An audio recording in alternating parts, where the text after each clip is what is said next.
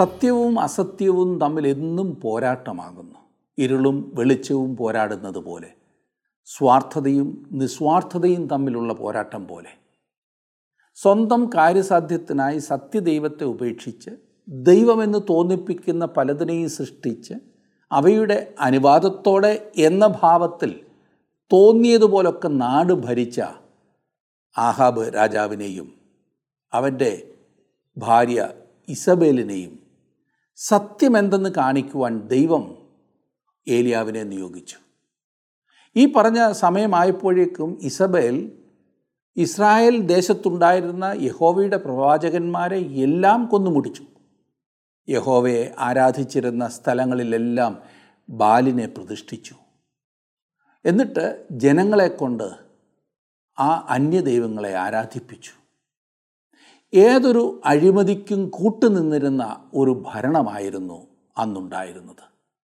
ഈ അവസ്ഥയിൽ ദേശത്ത് മൂന്ന് വർഷം വലിയ ക്ഷാമമുണ്ടായി. ജനം പട്ടിണി കൊണ്ട് പൊറുതിമുട്ടി എന്നിട്ടും സത്യദൈവത്തിലേക്ക് നോക്കി വിളിക്കാതെ ഇരുന്ന പാവം ജനങ്ങളെ ഏലിയാവ് യഹോവയിലേക്ക് തിരിക്കുവാൻ കാർമേൽ പർവതത്തിൽ ഒരു വലിയ വെല്ലുവിളി ഉയർത്തി. അതാണ് ഇന്നത്തെ നമ്മുടെ ചിന്താവിഷയം. രാജാക്കന്മാരുടെ ഒന്നാം പുസ്തകം പതിനെട്ടാം അധ്യായം. വളരെ സുപരിചിതമായ ഒരു സംഭവമാണ് അവിടെ കർമ്മേൽ പർവതത്തിൽ ഏലിയാവിനെ ദൈവം ഉപയോഗിക്കുന്നത്. എടുത്താട്ട് രാജാക്കന്മാരുടെ ഒന്നാം പുസ്തകം പതിനെട്ടാം അധ്യായം.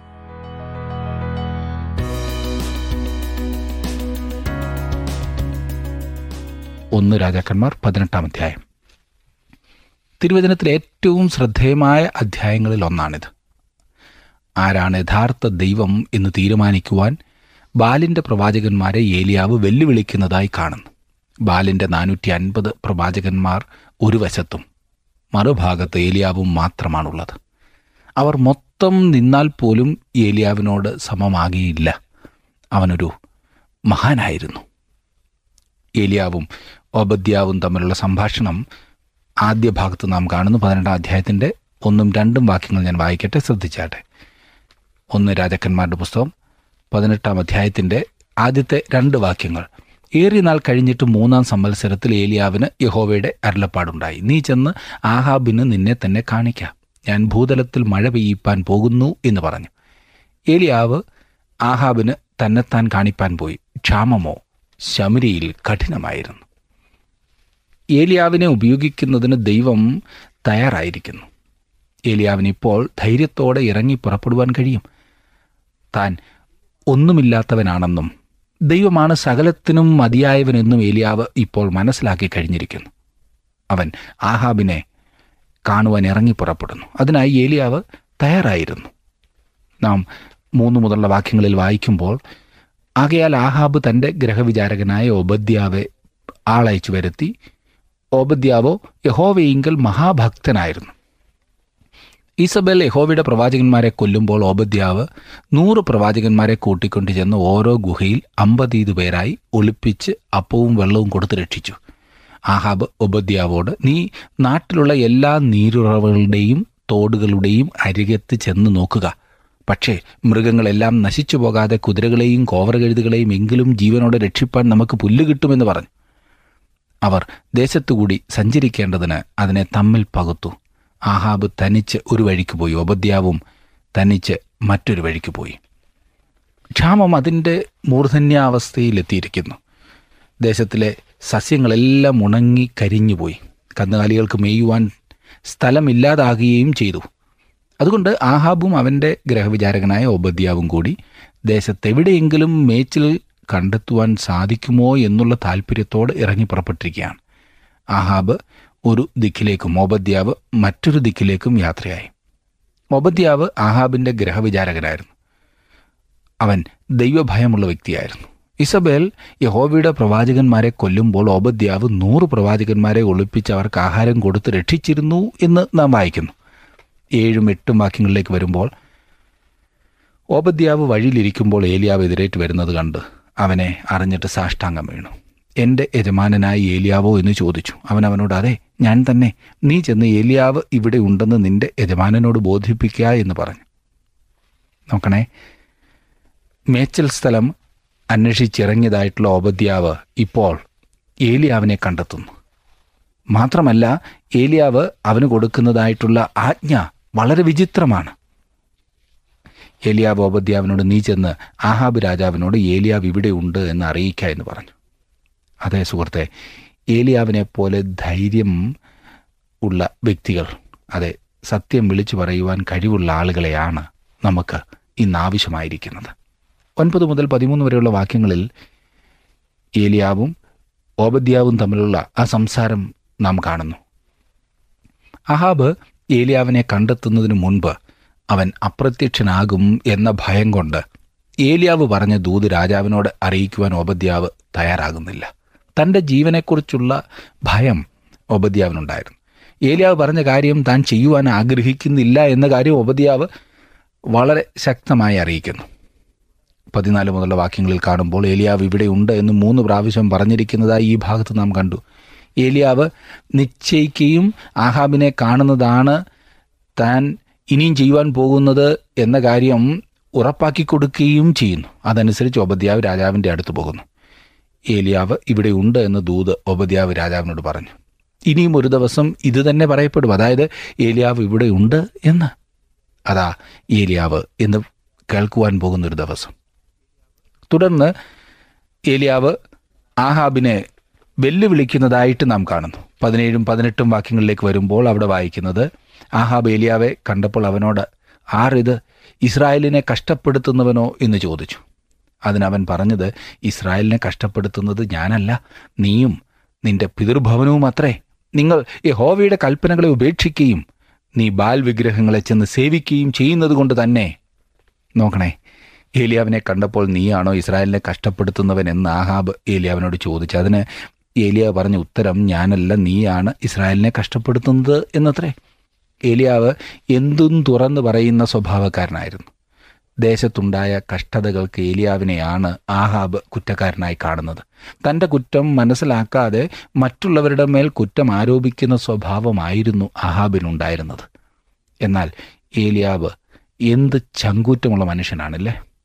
നമ്മുടെയൊക്കെ ലളിത ഭാഷയിൽ പറഞ്ഞാൽ ഞാനല്ല നീയും നിന്റെ പിതൃഭവനവും എന്ന് പറഞ്ഞാൽ തല്ലുകിട്ടാൻ വേറെ മാർഗമൊന്നും വേണ്ട. താനും ബാലിന്റെ പ്രവാചകന്മാരും തമ്മിൽ ഒരു മത്സരം നടത്തുന്നതിന് ഏലിയാവ് തുടർന്ന് ആഹാബിനെ വെല്ലുവിളിക്കുന്നതായി നാം കാണുന്നു. പത്തൊൻപതാം ആക്കി നോക്കിക്കാട്ട്. എന്നാൽ ഇപ്പോൾ ആളയച്ച് എല്ലാ ഇസ്രായേലിനെയും ബാലിന്റെ നാനൂറ്റി അൻപത് പ്രവാചകന്മാരെയും ഇസബേലിന്റെ മേശയെങ്കിൽ ഭക്ഷിച്ചു വരുന്ന നാനൂറ് അശേര പ്രവാചകന്മാരെയും കർമേൽ പർവതത്തിൽ എന്റെ അടുക്കൽ കൂട്ടിവരുത്തുക. വാസ്തവത്തിൽ ഈ മത്സരം ദൈവവും പിശാചും തമ്മിലായിരുന്നു. ജീവനുള്ള സത്യ ദൈവത്തെ ആരാധിക്കുന്നതും ബാലിന്റെ ആരാധനയും തമ്മിലുള്ള ഒരു മത്സരം. പുറമെ നോക്കിയാൽ ആഹാബും ഇസബേലും നാനൂറ്റി അൻപത് പ്രവാചകന്മാരും ഒരു ഭാഗത്തും മറുഭാഗത്ത് ഏലിയാവും തമ്മിലുള്ള ഒരു മത്സരമായി കാണുവാൻ കഴിയുമായിരുന്നു. എങ്കിലും ഒരു സൈന്യത്തിന് തക്കവണ്ണം ഏലിയാവ് മതിയായവനായിരുന്നു. കർമ്മയിലിൽ ദൈവവും ബാലും തമ്മിലുള്ള മത്സരം ഇരുപത് ഇരുപത്തിയൊന്നും വാക്യങ്ങളിലേക്ക് വരുമ്പോൾ കാണുന്നത് അങ്ങനെ ആഹാബ് എല്ലാ ഇസ്രായേൽ മക്കളുടെയും അടുക്കൽ ആളയച്ചു കർമ്മൽ പർവതത്തിൽ ആ പ്രവാചകന്മാരെ കൂട്ടിവരുത്തി. അപ്പോൾ ഏലിയാവ് അടുത്ത് ചെന്ന് സർവജനത്തോടും നിങ്ങൾ എത്രത്തോളം രണ്ട് തോണിയിൽ കാൽ വെക്കും? യഹോവ ദൈവമെങ്കിൽ അവനെ അനുഗമിപ്പീൻ. ബാലെങ്കിലോ അവനെ അനുഗമിപ്പീൻ എന്ന് പറഞ്ഞു. എന്നാൽ ജനം അവനോട് ഉത്തരം ഒന്നും പറഞ്ഞില്ല. ഇസ്രായേൽ ജനം കർമ്മേലിൽ ഒരുമിച്ച് കൂടി. ജനത്തിന്റെ ഹൃദയത്തിൽ എന്താണ് ഉണ്ടായിരുന്നത് എന്ന കാര്യം ഏലിയാവ് അറിഞ്ഞിരുന്നു. ജീവനുള്ള സത്യദൈവത്തെ ആരാധിക്കുന്നവർ എന്ന് അവർ നടിച്ചിരുന്നുവെങ്കിലും ബാലിനെയും അവർ ആരാധിച്ചിരുന്നു. തങ്ങൾ കുറ്റക്കാരാകുന്നു എന്ന ബോധം ജനത്തിനുണ്ടായിരുന്നു. അതുകൊണ്ടാണ് അവർ ഏലിയാവിന് മറുപടി ഒന്നും കൊടുക്കാതിരുന്നത് എന്ന് നാം കാണുന്നു ഈ വിധത്തിൽ ഇരുതോണിയിൽ കാൽ വെക്കുന്ന സ്വഭാവം ഇന്നും ദൈവം വെറുക്കുന്നു. സഭയെ സംബന്ധിച്ചിടത്തോളം അനേക വിശ്വാസികളുടെ ഇടയിലും ഉള്ള ഈ ഭിന്നിച്ച സ്വഭാവം അനേകരെ അകറ്റിക്കളയുന്നു. അതെ ഇരുതോണിയിൽ കാൽ വെക്കുക. ഇരുപത്തിരണ്ടാം വാക്യം. പിന്നെ ഏലിയാവ് ജനത്തോട് പറഞ്ഞത് യഹോവയുടെ പ്രവാചകനായി ഞാൻ ഒരുത്തൻ മാത്രമേ ശേഷിച്ചിരിക്കുന്നുള്ളൂ. ബാലിന്റെ പ്രവാചകന്മാരോ നാനൂറ്റി അൻപത് പേരുണ്ട്. ഏലിയാവിൽ ഒരു ഏലിയ മനോഭാവം എല്ലായ്പ്പോഴും ഉയർന്നു നിന്നിരുന്നു. ഞാൻ മാത്രമേ ശേഷിച്ചിട്ടുള്ളൂ എന്ന ചിന്ത. നമ്മുടെ ജീവിതത്തിലും ശുശ്രൂഷയിലും ചിലപ്പോൾ ഇപ്രകാരമുള്ള ചിന്ത ഉയർന്നു വരാറുണ്ടല്ലേ? കർത്താവിന് വേണ്ടി യഥാർത്ഥമായി പ്രവർത്തിക്കുവാൻ ഞാൻ മാത്രമേ ഉള്ളൂ എന്ന ചിന്ത. എന്നാൽ നമ്മേക്കാൾ അധികം കർത്താവിന് വേണ്ടി അപമാനവും നിന്നയും കഷ്ടതയും ഒക്കെ സഹിക്കുന്നവർ ലോകത്തിന്റെ മറ്റു ഭാഗങ്ങളിലുണ്ട് എന്ന കാര്യം നാം ഒരിക്കലും മറക്കരുത്. ഇത് നാം ഓർത്തിരിക്കണം. നാം ജീവിക്കുന്ന ഈ കാലഘട്ടത്തിൽ ദൈവത്തിനും ദൈവവചനത്തിനും വേണ്ടി നിലകൊള്ളുന്ന അനേകരുണ്ട് എന്ന ചിന്ത നമ്മിൽ ഉണ്ടാകേണ്ടത് ആവശ്യമാണ്. ഏലിയാവ് ഇസ്രായേൽ ജനത്തോട് പറയുന്നത് ഇപ്രകാരമാണ് യഹോവയുടെ പ്രവാചകനായി ഞാൻ ഒരുത്തൻ മാത്രമേ ശേഷിച്ചിരിക്കുന്നുള്ളൂ. ഏലിയാവിന്റെ ഈ ധാരണ തെറ്റായിരുന്നു. ബാലിന് മുട്ടുമടക്കാത്ത ഏഴായിരം പേർ കുന്നുകളിൽ ഒളിച്ചിരിക്കുന്നുണ്ടായിരുന്നു. ഏലിയാവ് അവരെക്കുറിച്ച് അറിഞ്ഞിരുന്നില്ല. ഏലിയാവ് ജനത്തോടുള്ള തന്റെ ദൂത് തുടരുകയും ബാലിന്റെ പ്രവാചകന്മാരെ വെല്ലുവിളിക്കുകയും ചെയ്യുന്നു. ഇരുപത്തിമൂന്നും ഇരുപത്തിനാലും വാക്യങ്ങളിലേക്ക് വരുമ്പോൾ ഞങ്ങൾക്ക് രണ്ട് കാളയെ തരട്ടെ ഒരു കാളയെ അവർ തെരഞ്ഞെടുത്ത് കണ്ണം കണ്ണമാക്കി തീയിടാതെ വിറകിന്മേൽ വെക്കട്ടെ. മറ്റേ കാളെ ഞാനും ഒരുക്കി തീയിടാതെ വിറകിന്മേൽ വെക്കാം. നിങ്ങൾ നിങ്ങളുടെ ദേവന്റെ നാമത്തെ വിളിച്ചപേക്ഷിപ്പിൻ ഞാൻ യഹോവയുടെ നാമത്തെ വിളിച്ചപേക്ഷിക്കാം. തീ കൊണ്ട് ഉത്തരമരുളുന്ന ദൈവം തന്നെ ദൈവമെന്നിരിക്കട്ടെ. അതിന് ജനമെല്ലാം അത് നല്ല വാക്ക് എന്നുത്തരം പറഞ്ഞു. നേരത്തെ മിണ്ടാതിരുന്നതാണ് ഇപ്പോൾ. അവർക്കറിയണം ആരാണ് വാസ്തവത്തിൽ ദൈവമെന്ന്. വേറെ വിധത്തിൽ പറഞ്ഞാൽ ഏലിയ പറയുന്നത് ദൈവം നല്ലവനോ അല്ലയോ എന്ന് നമുക്ക് രുചിച്ചു നോക്കാം എന്നാണ്. ബാലാണ് ദൈവമെങ്കിൽ നമുക്കവനെ ആരാധിക്കാം. ബാൽ ദൈവമല്ലാത്ത പക്ഷം നമുക്കവനെ നീക്കിക്കളയാം. യഹോവയായ ദൈവം ജീവിക്കുന്ന ദൈവമോ എന്ന് നമുക്കവനെ അറിയണം. എന്നെ ശ്രദ്ധിക്കുന്ന പ്രിയ സുഹൃത്തെ ഇന്ന് നിങ്ങൾ അവനെ അറിയണം എന്ന് ദൈവം ആഗ്രഹിക്കുന്നു. നിങ്ങൾക്ക് സംശയങ്ങൾ ഉണ്ടെങ്കിൽ തന്നെയും നിങ്ങൾ വാസ്തവത്തിൽ അവനെ അറിയണമെന്ന് താല്പര്യപ്പെടുന്നുവെങ്കിൽ അവൻ തന്നെ തന്നെ താങ്കൾക്ക് വെളിപ്പെടുത്തി തരുന്നതയുമാണ്. കാരണം നിങ്ങൾ അവനെ അറിയണമെന്നതാണ് ദൈവത്തിന്റെ താല്പര്യം വിശ്വാസം എന്ന് പറയുന്നത് അന്ധകാരത്തിലേക്കുള്ള ഒരു എടുത്തുചാട്ടമല്ല. നമ്മുടെ വിശ്വാസം വസ്തുതകളിന്മേൽ അടിസ്ഥാനപ്പെട്ടതാണ്. നിങ്ങൾ ആ വസ്തുതകളിൽ വിശ്വസിക്കുകയും ക്രിസ്തുവിൽ ആശ്രയിക്കുകയും ചെയ്യുന്നതിനെ ആശ്രയിച്ചായിരുന്നു നിങ്ങളുടെ രക്ഷ. താങ്കളുടെ വിലപ്പെട്ട നിർദ്ദേശങ്ങളും അഭിപ്രായങ്ങളും പ്രാർത്ഥനാ വിഷയങ്ങളും ഇന്ന് തന്നെ ഞങ്ങളെ വിളിച്ചറിയിക്കുക. വിളിക്കേണ്ട number eight two eight one three eight four four five five.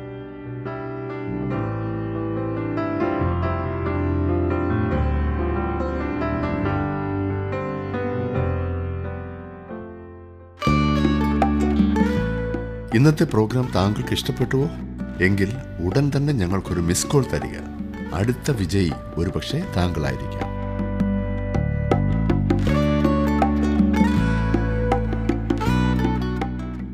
എന്താണ് സംഭവിക്കുവാൻ പോകുന്നത് എന്ന് ശ്രദ്ധിക്കുക. തിരുവചനത്തിൽ നമുക്ക് കാണുവാൻ കഴിയുന്നതിൽ ഏറ്റവും വലിയ ഒരു രംഗമാണ് ഇവിടെ നമുക്ക് ലഭിക്കുന്നത്.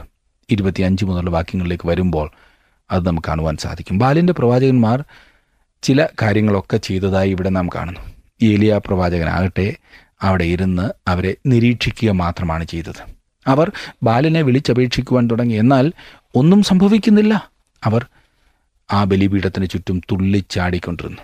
അതുകൊണ്ടും ഒന്നും സംഭവിക്കുന്നില്ല. യാതൊരനക്കവുമില്ലാത്ത സ്ഥിതി. അവർ മതഭ്രാന്തന്മാരായി തീരുന്നതായി കാണാം.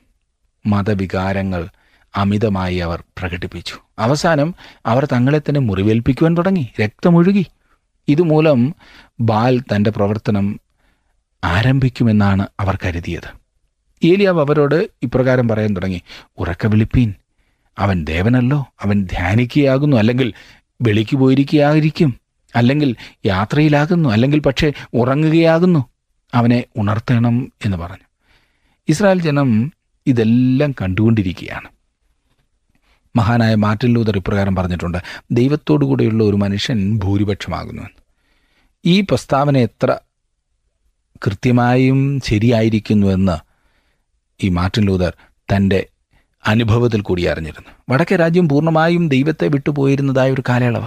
ആ കാലത്ത് ഏലിയാവ് ഈ സത്യം അനുഭവിച്ചറിഞ്ഞിരുന്നു. ആഹാബിന്റെയും ഇസബേലിന്റെയും കീഴിൽ പൂർണമായ വിശ്വാസത്യാഗമാണ് സംഭവിച്ചിരുന്നത്. ഏലിയാവ് തികച്ചും ഏകനായിട്ടാണ് നിന്നിരുന്നത്. ബാലിന് മുട്ടുമടക്കാത്ത ഏഴായിരം പ്രവാചകന്മാർ ഉണ്ടായിരുന്നു.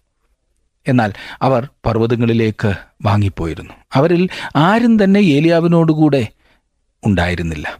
അവനോടുകൂടെ നിന്നില്ല. ദൈവം ഏലിയാവിനോട് അവരെക്കുറിച്ച് പറയുന്നത് വരെ അവരെപ്പറ്റി ഏലിയാവ് അറിഞ്ഞിരുന്നുമില്ല.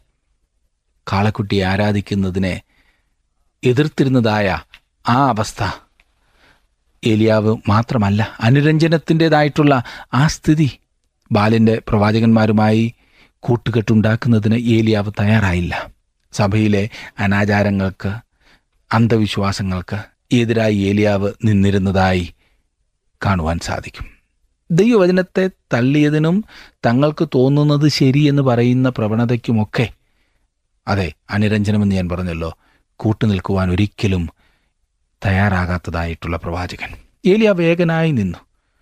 പൊതുജനാഭിപ്രായമല്ല ഏലിയാവിൽ നിന്ന് കേൾക്കുവാൻ കഴിഞ്ഞിരുന്നത്.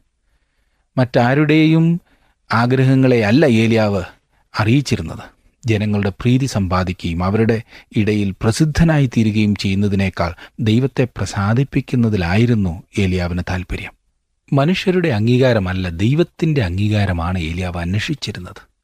ദൈവത്തിന് വേണ്ടി ഒരു ഭോഷനായി തീരുവാൻ ഏലിയാവ് തയ്യാറായിരുന്നു. ഈ ലോകമാകുന്ന മരുഭൂമിയിൽ മുഴങ്ങി കേൾക്കുന്ന ഒരു ഒറ്റ ശബ്ദമാണ് ഏലിയാവ്.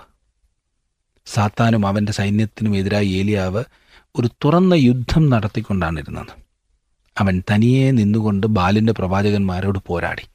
ദൈവത്തിനു വേണ്ടി നാടകീയമായ ഒരു രംഗം ഒരുക്കുവാൻ ഏലിയാവ് കർമ്മൽ പർവതമാണ് തെരഞ്ഞെടുത്തത്. ബാലിന്റെ പ്രവാചകന്മാരുടെ പ്രവർത്തനങ്ങൾ ഏതാനും മിനിറ്റുകൾ കണ്ടപ്പോൾ ഏലിയാവിന് വിരസത തോന്നി. അതെ ഏലിയാവിന്റെ ആ മുഖത്തുള്ള പുഞ്ചിരി ഒന്ന് ശ്രദ്ധിച്ചേ. അവൻ അവരെ പരിഹസിക്കുവാൻ തുടങ്ങി. അവസാനം ഒന്നും സംഭവിക്കുന്നില്ല എന്ന് കണ്ടപ്പോൾ അവൻ അവരെ മാറ്റിക്കളഞ്ഞു. ഇരുപത്തൊൻപതും മുപ്പതും വാക്യങ്ങളിൽ നാം വായിക്കുമ്പോൾ ഏലിയാവ് ദൈവത്തിൽ പൂർണമായി ആശ്രയിക്കുവാൻ തുടങ്ങുന്നതായി കാണുന്നു. ദൈവത്തിന്റെ യാഗപീഠം ഇടിഞ്ഞു കിടന്നിരുന്നു. അതിനെ നന്നാക്കുവാൻ ഏലിയാവ് അല്പസമയം ചെലവഴിച്ചു. അത് ഒരു ശ്രദ്ധേയമായ കാര്യമായിരുന്നു. അതെ സുഹൃത്തെ ദൈവത്തിൽ നിന്നുള്ള അകൽച്ചയാണ് നമ്മുടെ സകല പ്രശ്നങ്ങൾക്കും മുഖ്യ കാരണം. ഇത് നാം മനസ്സിലാക്കണം. യാഗപീഠം ഐക്യതയുടെ സ്ഥാനമായിരുന്നു. ഏലിയാവ് യാഗപീഠത്തിന്റെ ഇടിഞ്ഞു കിടന്ന കല്ലുകൾ എടുത്ത് ഒന്നിച്ചു വെച്ചു. അതെ നമ്മുടെ ജീവിതത്തിൽ എപ്പോഴും ശ്രദ്ധിക്കേണ്ട ഒരു കാര്യമാണ്. ജീവിതമാകുന്ന യാഗപീഠത്തിന്റെ ഏത് കല്ലാണ് ഇടിഞ്ഞു കിടക്കുന്നത് എന്ന് കണ്ടുപിടിക്കണം.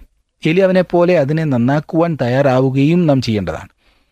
തിരുവചന ധ്യാനം പ്രാർത്ഥനാ ജീവിതം കൂട്ടായ്മയുടെ അനുഭവം ഇതൊക്കെ എങ്ങനെയുണ്ട്? ദൈവത്തിന്റെ അത്ഭുതം കാണുന്നതിന് മുമ്പായി നാം ഇടിഞ്ഞു കിടക്കുന്ന യാഗപീഠം നന്നാക്കുവാൻ തയ്യാറാകേണ്ടത് ആവശ്യമത്രേ. ജീവിതത്തിൽ പ്രാർത്ഥനയ്ക്ക് സമയം ചെലവഴിക്കേണ്ട ആ അവസരം പാഴാക്കി കളഞ്ഞത്. ഏലിയാവ് കർമ്മൽ പർവതത്തിൽ ഒന്നാമതായി ചെയ്തത് അതായിരുന്നു യാഗപീഠം അവൻ ശരിയാക്കി. പിന്നെ ചെയ്തത് മുപ്പത്തിയൊന്ന് മുതലുള്ള വാക്യങ്ങൾ നാം കാണുന്നു. ഇസ്രായേൽ ഒരു ജനതയായിരുന്നു. പന്ത്രണ്ട് ഗോത്രങ്ങളും ഒന്നിച്ച് ഒരു ജാതിയായിരുന്നു. അതുകൊണ്ട് യഹോവയുടെ നാമത്തിൽ ഏലിയാവ് പന്ത്രണ്ട് കല്ലുകൾ കൊണ്ട് ഒരു യാഗപീഠം പണിതു. അനന്തരം ഏലിയാവ് യാഗപീഠത്തിന് ചുറ്റും തോടുണ്ടാക്കി. പിന്നെ വിറക് അടുക്കി. കാളയെ മുറിച്ച് വിറകിന്മേൽ വെച്ചു. നാല് തൊട്ടി വെള്ളം നിറച്ച് ഹോമയാഗത്തിന്മേലും വിറകിന്മേലും ഒഴിക്കുവാൻ കൽപ്പിച്ചു. പർവതത്തിന്റെ അടിവാരത്ത് നിന്ന് വെള്ളം മുകളിൽ കൊണ്ടുവരുവാൻ അധിക സമയം വേണ്ടി വന്നിരിക്കണം. എന്നാൽ ഏലിയാവ് ധൃതി പിടിച്ചില്ല. അവൻ പതിയെ ഓരോന്ന് ചെയ്യുകയാണ്. മുപ്പത്തിനാല് മുപ്പത്തിയഞ്ച് വാക്യങ്ങളിലേക്ക് വരുമ്പോൾ ഒരു പ്രാവശ്യം അവർ വെള്ളം ഒഴിച്ചു. വീണ്ടും വെള്ളം കൊണ്ടുവന്ന് ഹോമയാഗത്തിന്മേലും വിറകിന്മേലും ഒഴിപ്പാൻ ഏലിയാവ് കൽപ്പിച്ചു. അങ്ങനെ മൂന്ന് പ്രാവശ്യം ചെയ്യുവാൻ ഏലിയാവ് ആവശ്യപ്പെട്ടു. എന്തിനാണ് ഈ യാഗപീഠത്തിന്മേൽ വെള്ളം ഒഴിക്കുവാൻ ഏലിയാവ് പറഞ്ഞത്? അതെ ദൈവത്തിനു മാത്രമേ അസാധ്യ കാര്യങ്ങളെ പ്രവർത്തിക്കുവാൻ കഴിയുകയുള്ളൂ എന്ന് തെളിയിക്കാനാണ്. തീ അയക്കുന്നതിന് കുറച്ച് വെള്ളം തടസ്സമായിരിക്കുകയില്ല എന്ന് ഏലിയാവ് വിശ്വസിച്ചിരുന്നു. അതുകൊണ്ട് സകലത്തിന്മേലും വെള്ളം ഒഴിക്കുന്നതിന് ഏലിയാവ് തയ്യാറായി.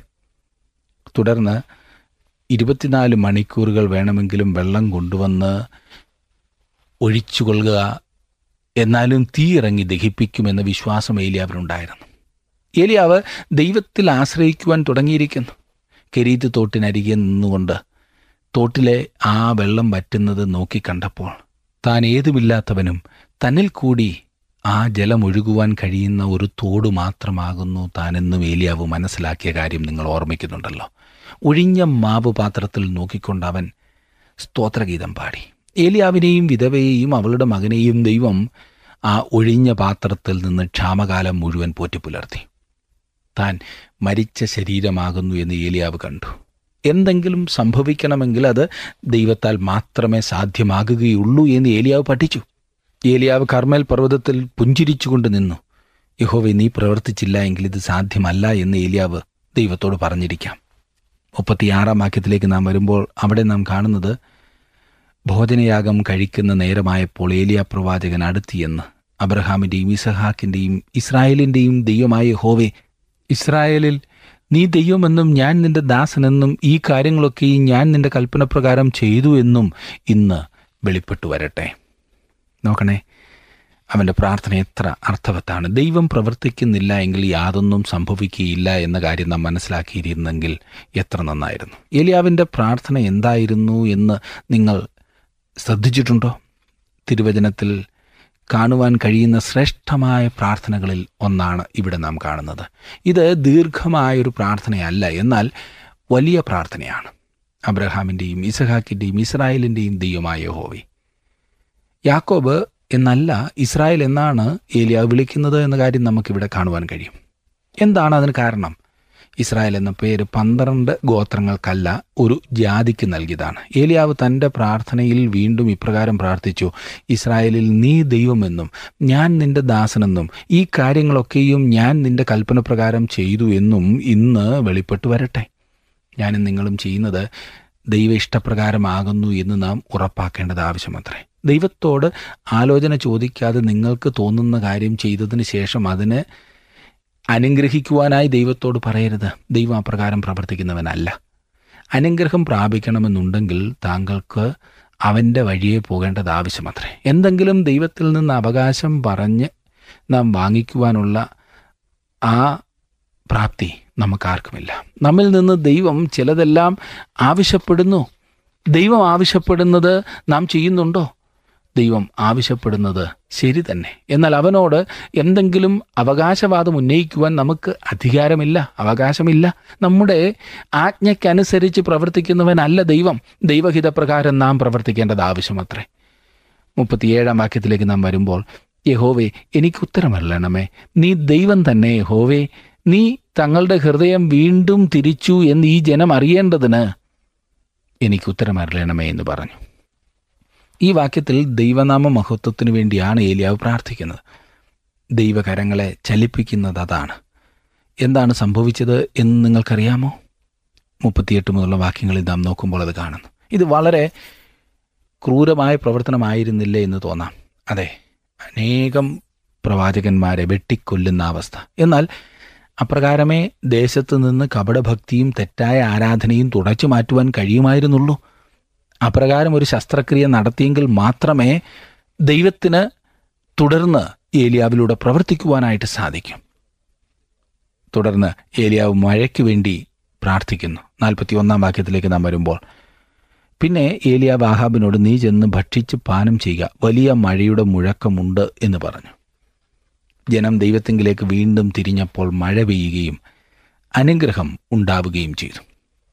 നാൽപ്പത്തിരണ്ട് മുതലുള്ള വാക്യങ്ങളിൽ നാം വായിക്കുന്നത് ഏലിയാവ് വളരെ ശ്രേഷ്ഠനായ വ്യക്തിയായിരുന്നു എന്നതാണ്.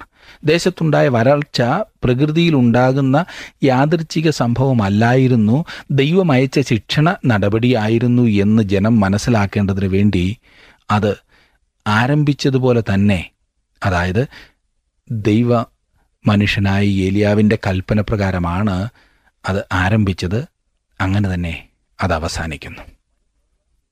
മഴ പെയ്യുവാൻ പോകുന്നു എന്ന് ഏലിയാവ് പറഞ്ഞു. എന്നാൽ ആദ്യം ഒരു നീലാകാശം മാത്രമേ കാണുവാൻ കഴിഞ്ഞുള്ളൂ. എന്നാൽ അവന്റെ ബാല്യക്കാരൻ ഏഴാം പ്രാവശ്യം നോക്കിയപ്പോൾ ഒരു മനുഷ്യന്റെ കൈപ്പത്തി പോലെ ഒരു ചെറിയ മേഘം കാണുവാനിടയായി. മേഘം പെട്ടെന്ന് വർദ്ധിക്കുകയും ആകാശം ഇരുണ്ട് ദേശത്ത് വൻമഴ പെയ്യുകയും ചെയ്തു. നോക്കണേ ദൈവത്തിന്റെ പ്രവർത്തനം. നാൽപ്പത്തിയാറാം വാക്യത്തിൽ എന്നാൽ യഹോവയുടെ കൈ ഏലിയാവിന്മേൽ വന്നു. അവൻ അരമുറുക്കിയും കൊണ്ട് ഇസ്രായേലിൽ എത്തും വരെ ആഹാബിന് മുമ്പായി ഓടി. വേഗം രഥത്തിൽ കയറി വീട്ടിലേക്ക് പോകുക എന്ന് ഏലിയാവ് ആഹാബ് രാജാവിനോട് അറിയിച്ചു. കാരണം മഴ പെയ്ത് വെള്ളം ഉയരുകയും അത് പിന്നെ പോകുന്നതിന് തടസ്സമായി തീരുകയും ചെയ്യുമെന്ന് ഏലിയാവ് മനസ്സിലാക്കിയിരുന്നു. എന്നാൽ ഏലിയാവ് ഓടുവാൻ തുടങ്ങി. എന്താണ് കാരണം? ഏലിയാവ് നമുക്ക് സമസ്വഭാവമുള്ള മനുഷ്യനായിരുന്നതുകൊണ്ട് അവൻ ഓടുവാൻ തുടങ്ങി. അതെ അവനൊരു സാധാരണ മനുഷ്യനായിരുന്നു.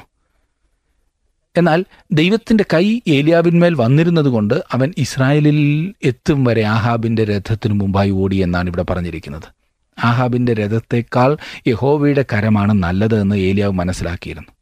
അതേ സുഹൃത്തെ നാം ലോകത്തിൽ ഒന്നുമില്ലാത്തവരും വെറും സാധാരണക്കാരും ആയിരുന്നിരിക്കും. എന്നാൽ ദൈവത്തിന്റെ കരം നമ്മോടുകൂടെ ഉണ്ടെങ്കിൽ ഒരിക്കലും നമുക്ക് പരാജയപ്പെടുവാൻ ഇടവരികയില്ല എന്ന ആ വസ്തുത ഇവിടെ നമുക്ക് കാണുവാൻ കഴിയും. സത്യദൈവത്തിലുള്ള നമ്മുടെ പൂർണ ആശ്രയം ഏതൊരു പ്രതിസന്ധിയെയും നേരിടുവാൻ നമ്മെ സഹായിക്കും. അത് എത്ര വലിയ ശത്രുവാണെങ്കിലും ഒറ്റയ്ക്ക് നിൽക്കേണ്ടി വന്നാൽ പോലും നമുക്ക് അതിനുള്ള ശക്തി ദൈവം തരും.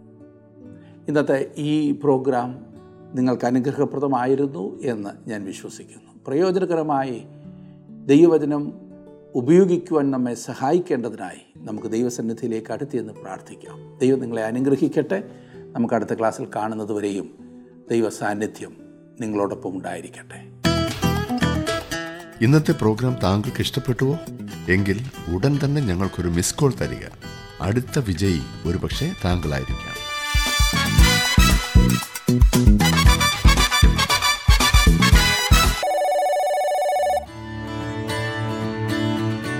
ടി ഡബ്ല്യു ആർ ജീവസന്ദേശം ബൈബിൾ പഠനങ്ങൾ അടങ്ങിയ മീഡിയ പ്ലെയർ ലഭ്യമാണ്.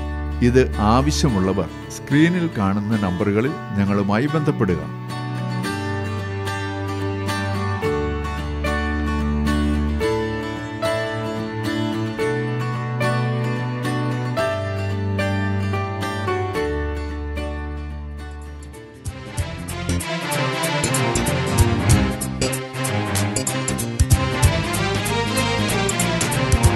ലോകത്തിൻ വെളിച്ചമായവൻ നിന്റെ പാതയിൽ ദീപമായിടും. ലോകത്തിൻ വെളിച്ചമായവൻ നിന്റെ പാതയിൽ ദീപമായിടും. പാന്ധന് നല്ല സഖിയായെന്നും നേർവിധിയിൽ നടത്തും ഭാരപ്പെടും മനുജ ചഞ്ചലം വേണ്ടിനിയും ഭാരപ്പെടും മനുജ ചഞ്ചലം വേണ്ടിനിയും ലോകത്തിൻ പാപം ചുമന്നോൻ സ്നേഹമോടെ നിന്നെ വിളിച്ചിരുന്നു ലോകത്തിൻ പാപം ചുമന്നോൻ സ്നേഹമൂടെ നിന്നെ വിളിച്ചിരുന്നു. ഭാരപ്പെടും ചഞ്ചലം ചന്ദ്ര